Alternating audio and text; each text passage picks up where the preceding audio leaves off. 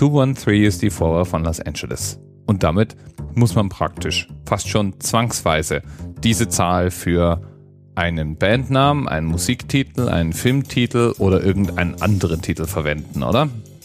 Genau. Und so gibt es dann auch wenig überraschend eine Rap-Combo, die den Titel 213 trägt. Oder besser gesagt gab es. Denn niemand geringer als Snoop Dogg war Teil dieser Combo. Genau genommen war Snoop Dogg, Warren G und Nate Dogg, die zusammen 213 waren. Und als 213 waren die mindestens mal zwischen 1994 und 2009 unterwegs. Und ihr bisher einziges Studioalbum haben sie in 2004 herausgebracht. Und das trug den Titel The Hard Way. Welcome to the church, volume 2. Exclusive 213. Got my nephew Nate Dogg in the house. Nate Dogg, holla at him. Where you at? Riding in my car. Uh huh. And I'm listening to the radio. Check it out, man. That's right. Uh huh. Uh huh. Uh huh. Uh huh. Did I say check it out, man?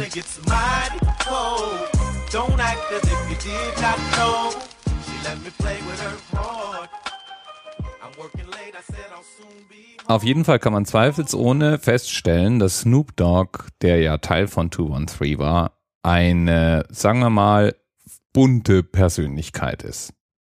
Das fängt schon mit einem völlig unaussprechlichen Namen an. Der heißt nämlich Kelvin, das ist noch einfach, Cordesar, nicht sicher, ob ich das richtig ausspreche, Broadus Jr. Also Calvin Cordesa Broadus Jr.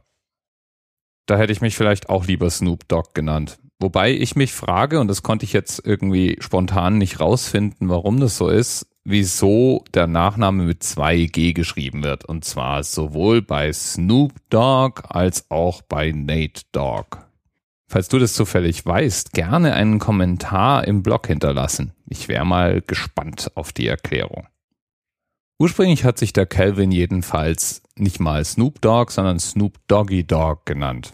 Und Snoop war dabei der Spitzname, den ihm mal seine Mutter gegeben hat. Und der lehnt sich an seine Liebe zu den Peanuts an. Das war allerdings auch nicht der einzige Spitznamen, unter dem er irgendwann mal firmierte. So hat er sich mal Snoop Lion genannt oder unter dem Namen Snoop Silla veröffentlicht. Aufgewachsen ist er in etwas schwierigen Verhältnissen, in einem armen Viertel in Long Beach nämlich. Und dort begann er auch zu rappen.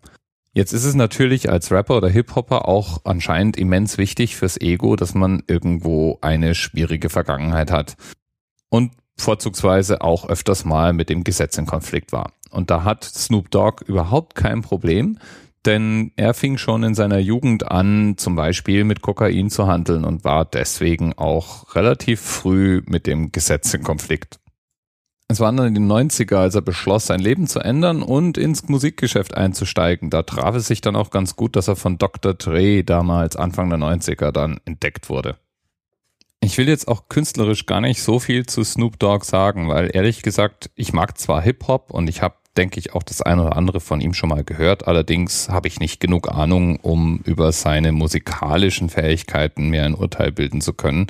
Und ich bin nicht wirklich speziell Fan von ihm. Deswegen überlasse ich das mal Berufeneren. Aber sein sonstiger Hintergrund ist, äh, wie schon gesagt, irgendwie eher bunt. 2006 zum Beispiel hat er Schlagzeilen gemacht, weil er in Heathrow festgenommen wurde, nachdem er und seine 30-köpfige so will ich es eine Gang nennen, vielleicht auch sein Gefolge, seine Angestellten, sein Team. Jedenfalls die 30 Nasen, mit denen er so zu reisen pflegt, eine British Airways Lounge nicht betreten durften und deswegen zu randalieren begannen. Eine mögliche Konsequenz damals, die diskutiert wurde und zwei Jahre auch im Raum stand, war, Snoop Dogg auf Lebenszeit die Einreise nach England zu verbieten. Dieses Einreiseverbot wurde dann 2008 wieder aufgehoben. Überhaupt müsste man Snoop Dogg wahrscheinlich mal den einen oder anderen Tipp geben, wie man sich am Flughäfen richtig verhält. Denn im Oktober 2006 wurde er in einem Flughafen in Burbank festgenommen, weil bei einer Zufallskontrolle wegen eines Parkvergehens er, ähm, tja, eine Waffe und Marihuana bei sich hatte. Beides Gegenstände, die nicht auf der Liste der erlaubten Gegenstände an Flughäfen sind und deswegen zu dem einen oder anderen Problemchen mit dem Gesetz führen könnten. Er wurde gegen die Zahlung von 35.000 US-Dollar damals wieder auf freien Fuß gesetzt. Aber hey, kann man sich ja auch mal so leisten als so ein total gefährlicher, erfolgreicher Rapper. Im Übrigen ist Snoop Dogg Mitglied einer Gang schon seit seiner Jugend und aus der ist er auch nie ausgetreten. Ich weiß gar nicht, ob man aus sowas überhaupt austreten kann. Jedenfalls hatte er praktisch einen Mordprozess oder einen potenziellen Mordprozess am Hals, als er Anfang der 90er in die Erschießung eines Mitglieds einer feindlichen Gang involviert war. Und zwar war er am Steuer gesessen, war gefahren und sein Leibwächter hatte geschossen. Snoop Dogg behauptete, das war praktisch, naja, Notwehr, weil es sich bei dem Typen um einen Stalker gehandelt hatte und klar, also zumindest in den USA versucht man die dann irgendwann mal mit der Waffe zur Raison zu bringen anscheinend. Jedenfalls wurde er wirklich auch freigesprochen, weil das Gericht eine Notwehrsituation anerkannt hatte. Weil sowas natürlich auch ein klein wenig ablenkt vom Tagesgeschäft, zog sich damals seine Arbeit an seinem neuesten Studioalbum The Dogfather ein bisschen hin. Und äh, deswegen war das dann erst danach, nämlich 96, wirklich auf dem Markt erhältlich. Überhaupt steht Snoop Dogg anscheinend auf Wortspiele mit Dog. Wir hätten da zum Beispiel Dog Pound Gangster Click. Oder wie wär's mit Dog Food? Oder No Limit Top Dog. Im Übrigen heißt auch seine Biografie, die 2001 erschienen ist, The Dogfather. Nachdem er ja 71 geboren ist, war er ja 2001 30 Jahre alt. ist vielleicht ein klein bisschen früh für eine Biografie. Oder ich bin mit meiner Biografie vielleicht auch einfach nur spät dran. Jedenfalls ist bei dem Titel irgendwie auffällig, dass er einen Albentitel zitiert und nicht ein komplett neues Wortspiel kreiert. Überhaupt scheint der ganze Sektor von Wortspielen zu leben. Da gibt es zum Beispiel eine, eine Plattenlabelfirma namens Star Track, also Track mit A geschrieben. Oder wie wäre es mit seinem eigenen Label Doggy Style? Immer natürlich mit zwei Gs geschrieben. Jedenfalls machen solche Albentitel Plattenlabels und die Namen der Künstler Sätze in der Wikipedia zu wahren Kunstwerken. Wie wär's zum Beispiel mit diesem hier? The Last Meal hatte stilistisch nun fast nichts mehr mit No Limit zu tun. Auftritte von Künstlern wie Cocaine, Sugar Free, The East Siders, Badass and Lil Half Dad verdeutlichen dies. Jedenfalls kennt man Snoop Dogg überwiegend von seinen Musikstücken. Und da ist auch zwischendurch mal Reggae dabei und er ist als Rastafari-Priester unterwegs. Aber das sind längst nicht die einzigen künstlerischen Felder, in denen er tätig ist. Besonders interessant finde ich zum Beispiel, dass er im Jahr 2000 Regie in einem Film geführt hat, der hieß Snoop Dogg's Doggy Style. Gut, das war ein Pornofilm, produziert von Hustler, aber Trotzdem, auch in solchen Filmen führt jemand Regie und das war in dem Fall eben Snoop. Oder äh, Calvin. Der Film kombiniert Hip-Hop mit äh, nicht jugendfreiem Material, ja, so kann man es auch nennen, liebe Wikipedia.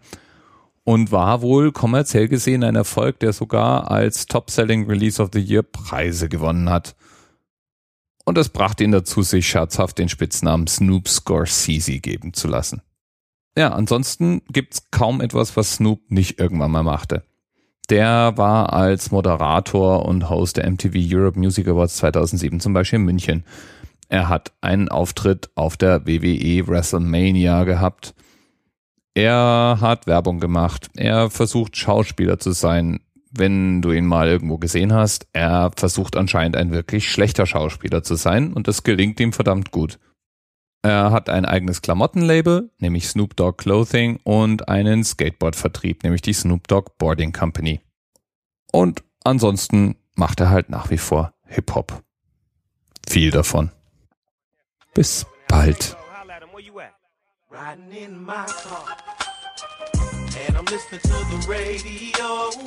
I'm listening to a sad girl sing, sing about how she got her heart People reaching for stars. I just want me something natural. When you're alone, it gets mighty cold. Don't act as if you did not know. She let me play with her. TMRS 10, 9, 8. and the experience of 47 individual medical officers. Was hier über die Geheimzahl der Illuminaten steht. Und die 23. Und die 5. Wieso die 5? Die 5 ist die Quersumme von der 23.